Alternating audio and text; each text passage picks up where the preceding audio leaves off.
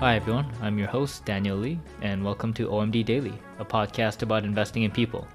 Every Monday to Friday, I share with you what I learned the day before from studying people and companies through conversations, whether it's through interviewing investors and business leaders, to reading books and financial reports, and digesting learnings from all the other storytelling mediums out there. The goal is to build my own PhD in combining human performance with investing to figure out how I can help leaders build utopian companies.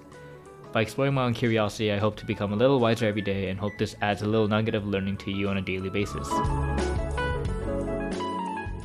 Hey folks, it's June 8th, 2020, and today's episode is a book review. So I figured I finished my book that I was reading for the past week today. So I was reading The Monk of, the Monk of Mokha by let me get this Dave Eggers, and this is a pretty fat. This, this was a pretty uh, awesome book. Um, practically learning a bit of really the history of coffee as well as uh, Yemen and like Yemeni culture. It's kind of a biography of a coffee importer. I mistakenly thought it was this the biography of the founder of uh, Blue Bottle Coffee, um, James Freeman, but I learned that through reading the book that it was something much more and this is something I'll review for a future date but I thought since I finished a book I should try to keep on top of my list of books that I have to review and take notes of so I went through my library and I figured I'll pull out Ego is the Enemy by Ryan Holiday and talk about that. So once again, um, the full kind of book note will be available in the show notes and it's on my blog page blog section uh, of omdventures.com as well. So if you want to read the kind of full notes i take on the book please feel free to go there and check it out. Today i'll just kind of go over some i guess particular points that i just want to kind of highlight as i guess these are these are the more quote unquote important ones or ones that i thought were um, just more impactful for me personally. So I'll just talk about them, and I make note of these points particularly in the book notes as well, so you don't have to like, I guess, read it twice if you listen to the podcast episode. So I'll start off by um, going over the one sentence summary for Ego is the Enemy by Ryan Holiday. The one sentence summary that I wrote is it's it's the book to read when you feel resistance, envy, failure, and anger at the world because the problem is you and all you need is the perspective this book provides. And this kind of relates to why I particularly chose this book today to review and it's it's a lot ar- around the concept of resistance. Um, if you're not familiar with the term, it's something that Steven Pressfield in his book, The War of Art, not Art of War by Sun Tzu, but War of Art, um, talks about where it's the kind of feeling that you feel when you're actually trying to go about doing work that is quote unquote difficult and something that you believe that you have to do, and it just doesn't really align with what society or just kind of conventional wisdom dictates as something you should be doing. And it's something I've been feeling um, just over the weekend, just this kind of guilt of, oh, I should have kind of worked harder. But at the same time, I think I made the mistake of look, looking at LinkedIn this morning when I woke up, and I definitely felt I think this kind of emotion related to um, this the the guilt side on resistance, where I felt I wasn't being as productive as I wanted to be, um, as effective as I wanted to be, and definitely some kind of envy as well, where you know when you go on LinkedIn, you just see people from your past life, or at least from me, my past kind of careers, and they have various positions and titles and I'm seeing people get promoted and no matter how many times I think I go through constant career transitions where I think the element of titles get further away and as much as I don't really give it you know give a damn about what people's titles are and my own titles, I think it's hard to completely block it out. Like you still feel it a little bit, especially I think when what I do isn't easily measured on an external basis unless I become a millionaire by some wealth metric. But yeah, I think those kinds of feelings were definitely there and they were kind of reflected in my morning journal. So I thought, you know, this is probably a pretty good book to review. And I actually read this book, I think, relatively early in my journey of building OMD Ventures, and it's been pretty helpful from my memory. So I thought it'd be a pretty good time to look at it.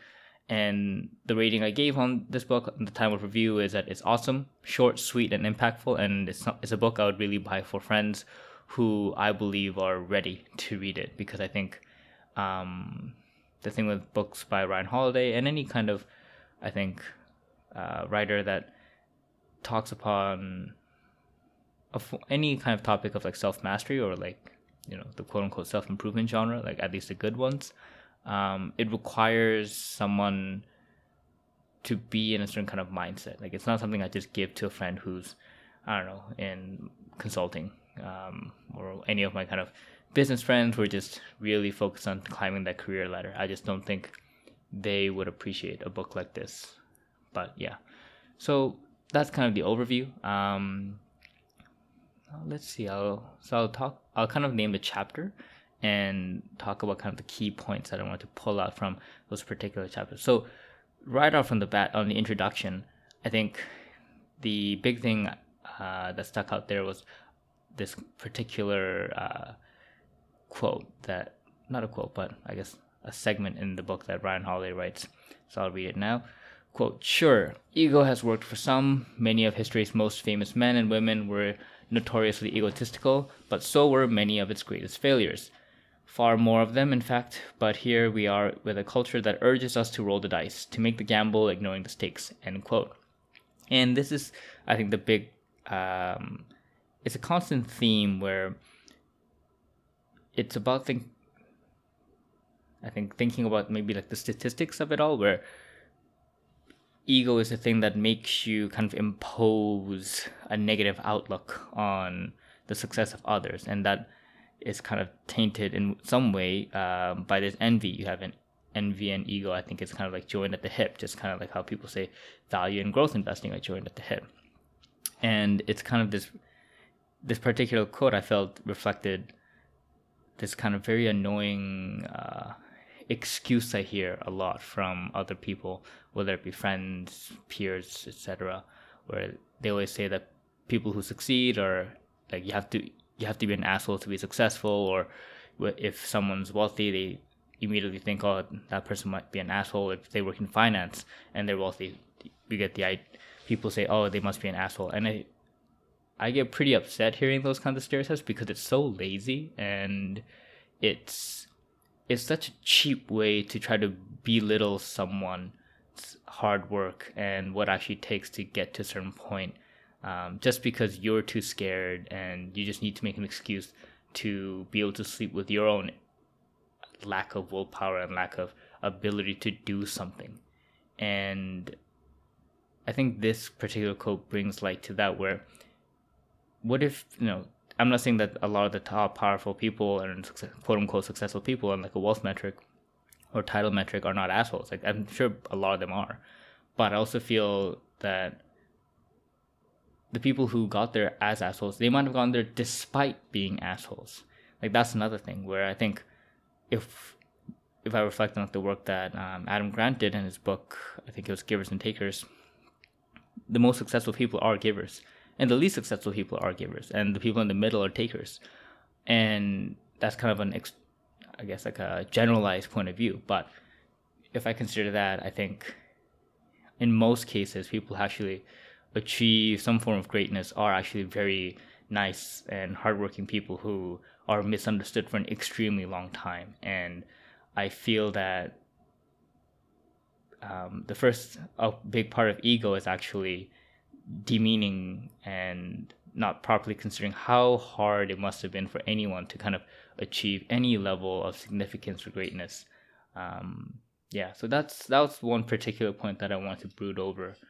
And the next one, let's see when does next one come. So this is on, this is on the chapter of to be or to do, and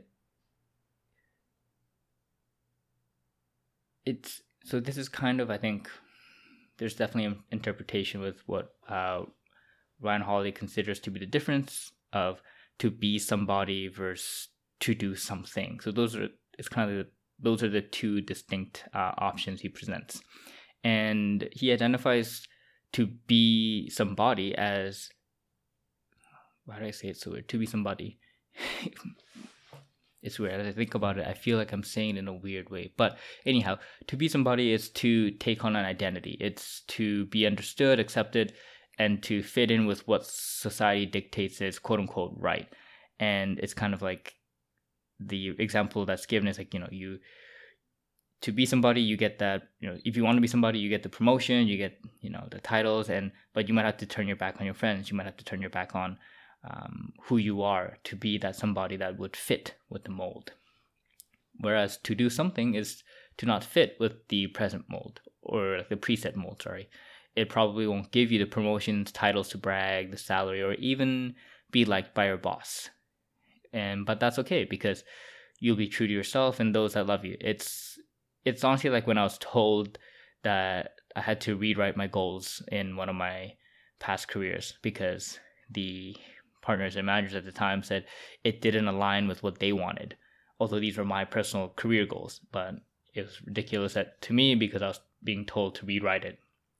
But I think that was like the big difference because I was able to leave that career field with having done everything that I wanted to do, and I was doing all the work that I wanted to do, but I was not the person that the firm wanted me to be. And although despite that, I still got a pretty fast promotion, but I think that definitely taught me a lesson that yeah, like I will probably have most people dislike me. I think I could easily say that fifty percent of the leadership team didn't like me at all, but then the fifty percent of the on the other side loved me. I I think um, because I'm still friends with them to this day, and this kind of goes into what I also think where the world may look at you know what you're trying to do and tell you it's idealistic, um, especially when you're trying to do something that doesn't align with this preset mold.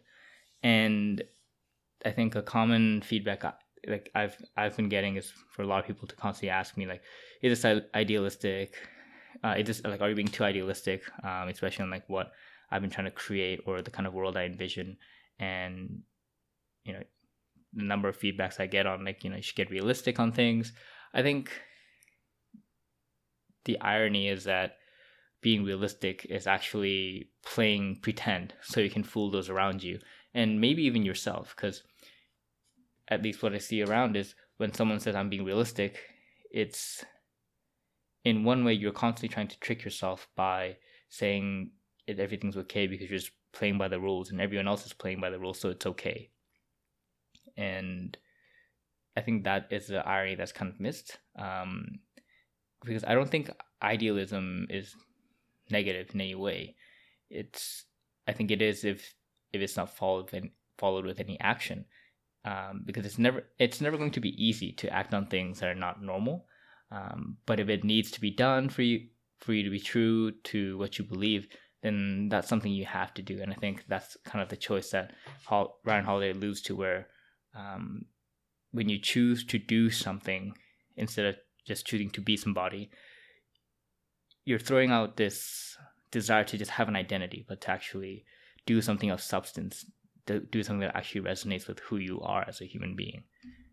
And I personally thought that was a pretty powerful statement. Um, although it's for me empirically understood what the message was, it still I think has a different meaning when you still sit down and think about it and reflect on it. And especially with I think the various kind of career paths you take in life, it continuously, I think, adds more value as you think about it. Because you learn more about yourself as you go through things. And then this this uh, next point is from a chapter called "Restrain Yourself," and the quote goes, "When you want to do something, something big and important and meaningful, you will be subjected to treatment ranging from indifference to outright sabotage." count on it. End quote. And this like i know i think it um like you know when like this this treatment of uh indifference like i i know i've definitely said the words do they know who i am at at least once and I know I've thought it tons of times. Um, I and I know I like even as I was reading this book, there's so many parts in the book where I'd read it and think, oh yeah, I've, I've definitely thought that. And to be frank, yeah, it's it's you know I do feel like a jackass and I do feel like an asshole for for thinking that or even saying that. Um, I remember, yeah, I've definitely said it a couple times, like where you know just out of frustration, I'd kind of shout out while I'm talking to my partner, like, do they know who I am, or I, you know, I I don't deserve this kind of treatment, and you know, it's all ego, um, 100%. But I think as I was reading this book, what it made me feel was that I'm probably not the only one that thinks it. I'm sure a lot of people think it too, no matter their background. Um, because I think regardless of, you know, what job you had in the past, what education you've had, like whatever your background is, I think many people would probably go through this kind of thought when you rely on this kind of external world to give you some kind of answer, um, to accept you in some kind of way, to accept what you're trying to do as, oh, yeah, yeah, of course, of course, um, this makes sense. And I also think it's also, like for me personally, it's, it is a mistake for me to identify with my past. And that's where this comes from, right? Because, and that's it's something the book alludes to as well. It's not like a, you know, an original idea I had. Everything I'm talking about are kind of feelings and learnings I took out from the book. And I think the big topic on this feeling of, yeah, like when you think about the thought of quote unquote, do you know who I am? And this kind of outrageous feeling you have, feeling that you're being sabotaged by the world, it's, I think it comes from the fact that you over identify with your past achievements, what you've done. And the reality is that, yeah, like nobody cares. And in this current moment of doing this work of yours, the, the like a work of purpose, really the most important thing is, you know, like doing the work. Who cares what others think? If you feel the opportunity is not coming despite giving it your all, well, maybe, you know, it is maybe it's just not supposed to be that easy, right? And I think that's also a big part of what the chapter uh, called you know restrain yourself is kind of reminding you to kind of you know continuously like stay humble. Um, stop being a jackass. And it doesn't matter whether you had a million dollars or you had a wall full of awards. It, it doesn't mean anything in especially in a new field that you're trying to tackle. And i think especially for me because i've I've constantly been transitioning in my career, and this latest one has been, I think, the biggest transition I've ever had to make. Um, the adjustment was also pretty difficult, and there's definitely a lot of ego involved because I was coming from a world that kept on telling me I was special, I was smart, and I was constantly kind of, you know, quote unquote, um, achieving. And I'm kind of jumping off on a tangent, but uh, another kind of point that I didn't highlight yet is in the book how Ryan Holiday talks about there's these proxies of true achievement. And these proxies are things like titles, things like promotions, your salary, the projects you do, um, the amount of money like you're managing in in a fund, or maybe even like the amount of importance a project you're working on does. Like these are all just proxy achievements um, to what actually should be considered an achievement, which is what you actually did and because you could get a promotion, you could get paid a lot, but the question is, did you actually really earn any of it?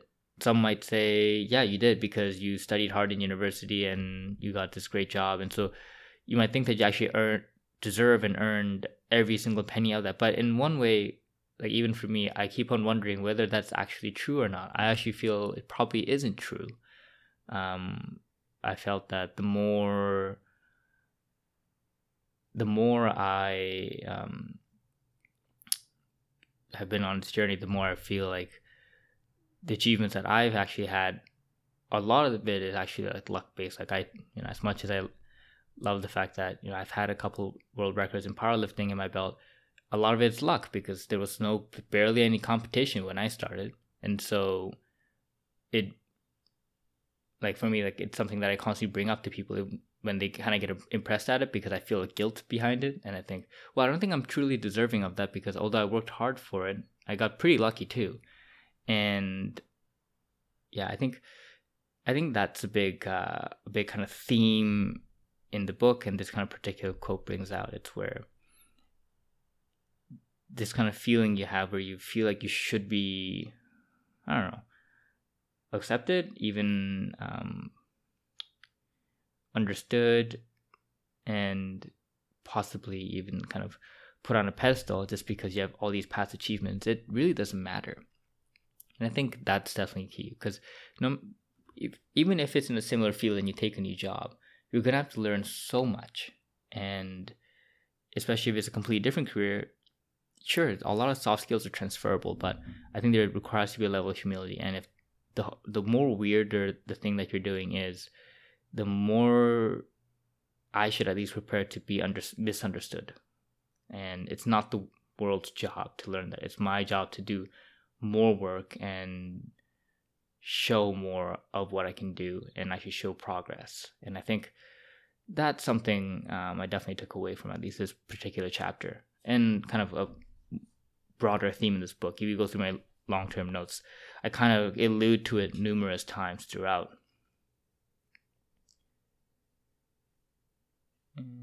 What else? So, this is a chapter called Work, Work, Work. The quote goes Every time you sit down to work, remind yourself I am delaying gratification by doing this. I am passing the marshmallow tests. I am earning, earning what my ambition burns for. I am making an investment in myself instead of my ego. Give yourself a little credit for this choice, but not so much, because you've got to get back to the task at hand. Practicing, working, improving. So, this kind of, you know, once again ties really well with what I just talked about. Um, where, yeah, it's just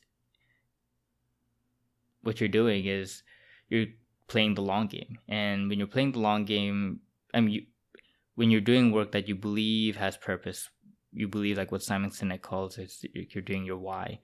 You have to play the long game. You can't ever expect any short term thing to happen. And it's, I think, a way to kind of stop yourself from getting harmed because you can't ever really work for any kind of outcome. You have to do the work, especially if you're trying to do something big for the pure enjoyment of the work itself. As as cliche as it sound, I, sounds, I think that is the important thing because that's the only thing that's within your control. So then, if you were to define success, you should really define it by things that you could control instead of things you cannot, which is how the external world will react to whatever outcome you achieve. Even the outcome itself isn't really controlled by you, right?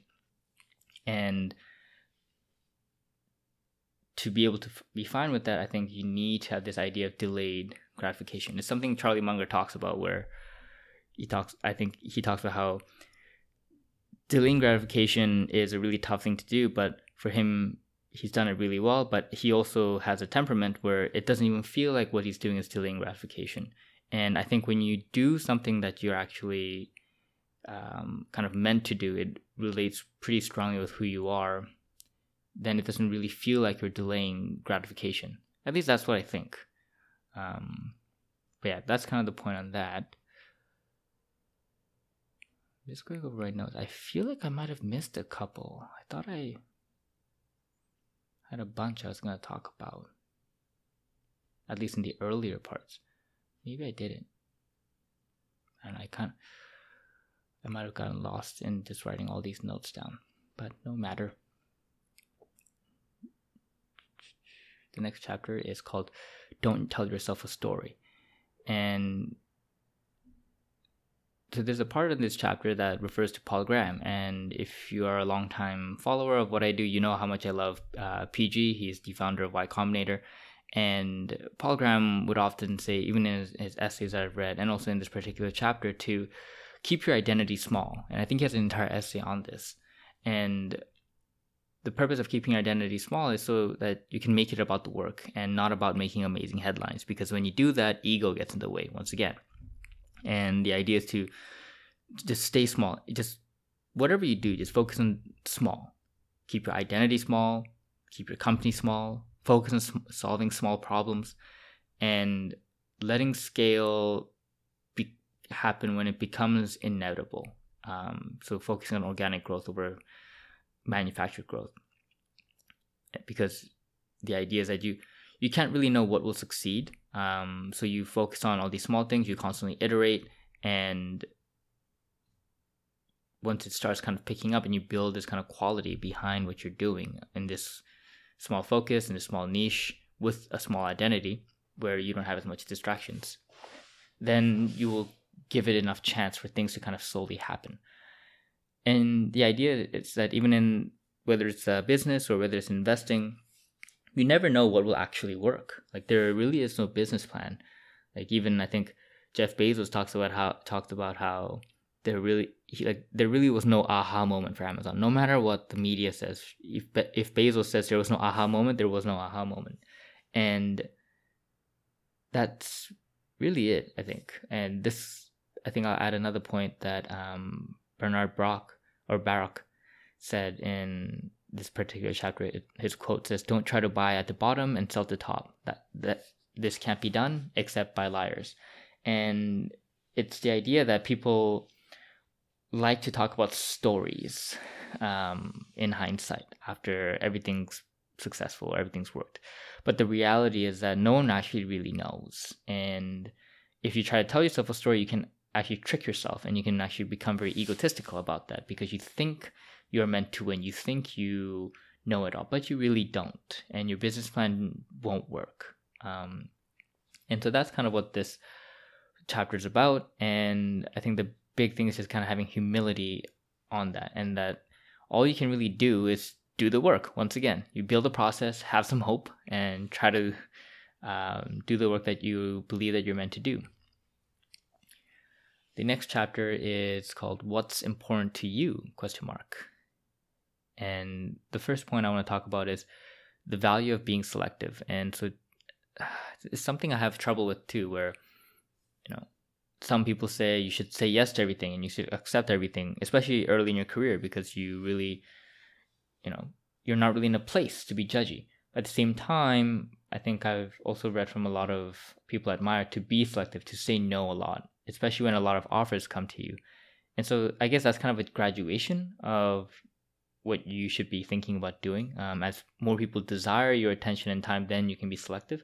But I think it can also be played with like the analogy I use once again is investing, where there's so many opportunities for various companies you can invest in, but the more focused you are um, on the kind of companies you're looking for, the kind of principles and values you're trying to follow in your own strategy, you end up saying no to a lot of stocks, and that's what Buffett and Munger constantly talks about. Like Buffett has this twenty uh, hole punch punch card rule where imagine only being able to buy 20 stocks for the entire rest of your life then you'll get really selective Munger talks about how you should really you don't even need diversification. You only need four stocks or three stocks, and that's plenty diversified.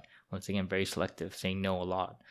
Um, I feel like that's also indicative in investing strategy. Like there's so many different ways to invest in invest in the stock market and make money, and a lot of different strategies can look shiny. And the more you learn about it, the more int- interested you get into the various strategies. But I think it's important to specialize down into one that really resonates with who you are.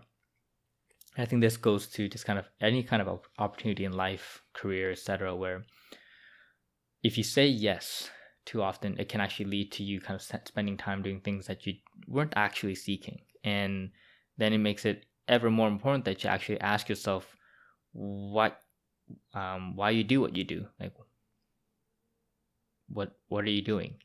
Why are you doing it?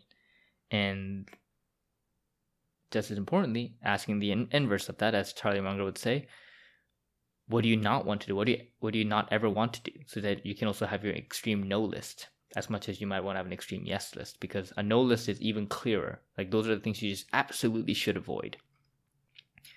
And yeah, I think this was a particularly important theme um, that I took out, and I definitely have been leaning to the side of constantly saying no a lot um, and being very picky, at least in this part of my own journey. And it's been hard, to be honest. Um, it's been pretty hard to constantly say no all the time. And, but I also feel like that's just part of my temperament. I feel because I don't like trying to fit into a mold and because I like to be extremely honest about everything, I end up just kind of saying no to a lot of things inadvertently, which I've been fine with. And this is kind of I don't know maybe just drinking more Kool Aid for me, just because I want to be okay with the decisions I'm making because I think that's the right thing to do. Um, but I think another aspect of this is to also understand what game you're trying to play. And the example that comes out in this chapter is how Ulysses uh, Grant, he was a pretty famous general, I think, during the American Civil War. He won all these amazing battles, but he eventually um, wanted to become a millionaire, and he ended up losing all his money in a Ponzi scheme. And the idea is that all these millionaires would have easily given up all their money to achieve such victories of valor and success in the military campaigns as Ulysses uh, Grant did. But you know, Grant wanted to play all the games, and he kind of let envy control him, and he kind of lost everything, uh, at least in regards to finances. So it's also important to understand which game you're trying to play, so you can say no to a lot of the distractions and games that you probably don't want to be part of, like you know, climbing the corporate ladder, for example, at like a big corporate company. Like that's the game I don't want to play. So no, it's something I constantly remind myself every time I see friends getting promoted, getting more senior positions. Um, where I constantly remind myself like that's not a game I want to play. I really don't care if someone's a director, someone's a partner. It doesn't really change my perspective of who they are because I know my friends for who they are. So I think that's also something important to keep in mind to free yourself from the agony and the distraction that the external world might present themselves to you. Another point in this chapter that I want to talk about uh, is a quote. According to Seneca, the Greek word euthymia, euthymia, is is e u t h y m i a, is one we should think of often. It is the sense of our own path and how to stay on it without getting distracted by all the others that intersect it. It's not about beating the other guy. It's about being what you are and being as good as possible at it without succumbing to all the things that draw you away from it. End quote. Funny thing is, euthymia stands for tranquility in English, so you know, stay calm. yeah, I think calmness is completely underrated. Um, I love taking my afternoon walks because it calms me down and it's honestly my form of meditation. Like I don't do vipassana or I used to do vipassana like deep breathing style meditations, but long walks with um, wave noises is my jam, and that I think instills a lot of calm in me. But yeah, moving on to the next topic. So it's two two topics left. Um, this chapter is called failure, and it's just noting how fail, failure comes at the most inopportune times. like you know, I guess COVID would be a easy one for many people where the businesses just are just getting smacked, and it probably comes at the most inopportune times. I think, yeah, like a lot of my uh, conversations with incubators and marketing partnerships all got shut down after I kind of willed myself up to kind of build the momentum to talk to a bunch of companies. So it comes at a lot of inopportune times. It blindsides you, um, no matter how prepared you think you are, and no matter um, you know no matter you're doing all the right things you you can still fail. And the example in this chapter is uh, i think it was katharine graham from the washington post where she you know did everything that she could. She had all the process and everything but sometimes you it, it'll just fail. Like the business will just fail and failure hits you um because the world is just out of your control. Like every everyone will have their own unique experiences of this kind of failure. And i think a, a key thing there is also to, that it's just not comparable. So it's it should never be a competition. But because I, I know I felt this where I'll start thinking, oh, like you don't you can't tell me about failure. Like you don't know what that is. Um, like I'll I'll have friends who who try to com- compare like how they've been you know they left they left their job or they tried going on their own for like a month or two and they're like oh that was so hard i i totally understand what you're going through after not getting you know not having had like a full-time job for two years in my head, I remember a lot of times, yeah, like my initial thought is, you have no idea. You don't compare my two years to your two months. That's incomparable. But although technically, yeah, it's incomparable, but I'm taking it with this egotistical point of view of like, yeah, I'm trying to make it into a competition where I'm trying to even like imply that no, my failure is even bigger than yours. But as you know, as dumb and stupid as that sounds, it's kind of the natural reaction. I think what is required is like these moments where I'm trying to stay calm and trying to think these things through with through like a book review. Uh, like I, I'm the kind of person apparently that needs to kind of read a full book to kind of get that kind of perspective in because I'm just not there yet uh, in a mental maturity point of view, but I think that's definitely important to consider where everyone experiences failure in a different way and you should never try to compare your own to others. You can try to empathize and understand it. But I think like I'm guilty of it too, but I feel a lot of folks when I try when I catch up with friends, like they try to compare it and say that they get it when really you really shouldn't say any of that just more so that yeah that sucks like that's a way better answer than saying oh i totally understand what you feel when you really don't but yeah i think that's a very key thing about failure um and the fact that yeah like you could do all the right things and the outcome just won't come the way you think and the process could be right but the result could just be that yeah like the 10% or the 1% probability thing happened and technically it's considered a failure. But what you what you do from that is you know you don't let a you never let a good crisis go to waste as a famous investing saying goes. And this is an opportunity. Um, most opportunities will never say opportunity most opportunities look like shit and it's when you dig through the shit and clean it up that you realize oh that was actually an opportunity to grow and learn. And i think that's what probably failure is. And it's probably the one where once you do the work it you know, was the opportunity that you actually needed. And the final point i'll talk about is that it's from a chapter called the effort is enough. And the quote goes you will be unappreciated you will be sabotaged you will experience surprising failures, your expectations will not be met, you will fail. And end quote. So this is kind of something what Ryan Holiday said should would be valuable for everyone to kind of keep in mind. Um, and it's the idea that you know you shouldn't focus on the outcome.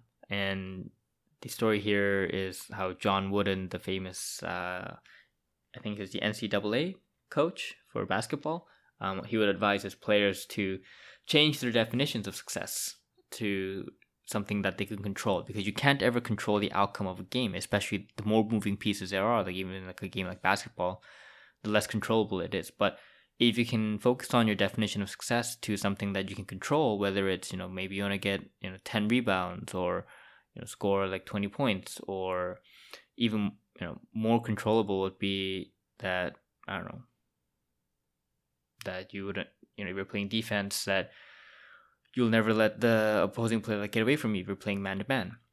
I don't know, I'm just making things up as examples. But yeah, I think defining success by things that you can control, metrics you can control, so that you're not so Im- impacted by the uncontrollable outcome is a very important thing to consider. And that's where the effort is enough, where success is about doing the work. Um, and recognitions and rewards are extras, and rejections are the loss of people who reject you. So focus on the work, and that's what success is. And that's it for today. That's kind of my overall kind of overview summary on Ryan Holiday's book, Ego is the Enemy, talking about some few important points, but I highly encourage you to kind of read through my book notes if you're interested in reading about the book. Um, I have a mix of comments as well as quotes directly from the book as well. So, hope you enjoyed it, and I hope to have you back here again tomorrow.